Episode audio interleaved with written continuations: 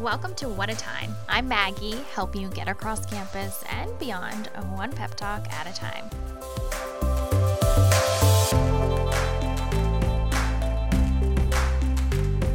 In today's pep talk, I'm sharing an exercise to help you shift stress and anxiety. I came across this technique from Dr. Habib Sadeghi in his book, The Clarity Cleanse. I listened to him being interviewed on a podcast over the summer while I was having sleep issues. So I would go to sleep at night and then like wake up in worry and fear and stress and anxiety. And I didn't feel it during the day, but I was feeling all of that at night. And I needed help kind of like processing all of that.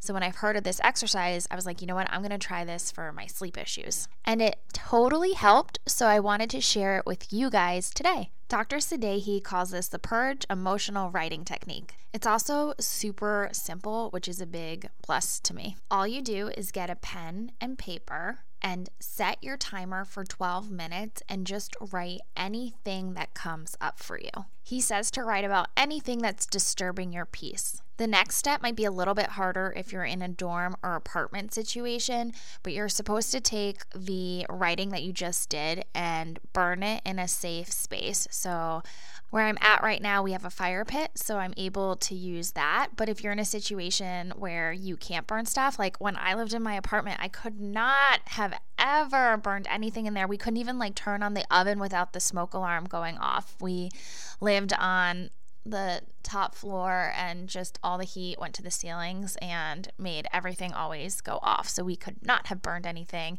especially um, anything that had smoke involved. So, what I suggest if you have that kind of situation, you take your writing, rip it up, and then throw it out outside. So don't throw it out in the house or anything like that. Like go to the outside trash can or if you're in like a city situation, the street you know, trash or whatever, get it out of the house.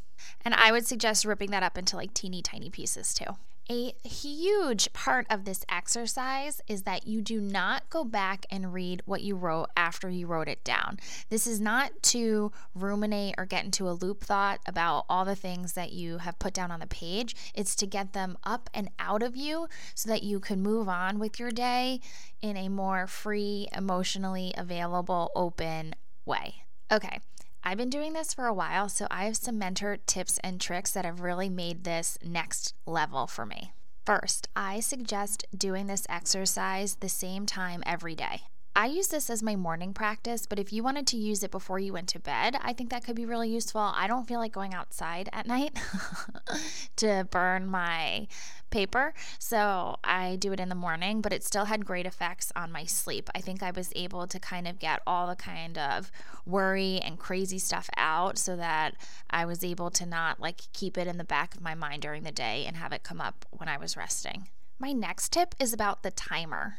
What I do is I play meditation music or ambient sounds. I've been listening to blizzard sounds lately or snow sounds, also classical music, or I've been doing um, Christmas piano music, something that's like really light and doesn't really have words. So you're not like focusing on the lyrics of a song in your writing or anything like that and I set my timer for 12 minutes, but then the timer itself, the alarm, is not like a radar sound or beeping or anything. I just have it stop playing the music when the 12 minutes are up.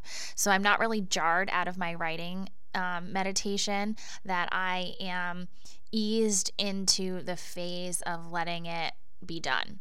And when the timer goes off, or for me, when the music stops playing, that is a sign to stop writing. I don't need to go any further. I don't need to do more. I've completed what I needed to complete. Then, immediately after, I go downstairs and outside to burn the piece of paper. I don't wait all day or wait till it's convenient. I use that part to like finish the process. That is part of the process of releasing it and letting it go.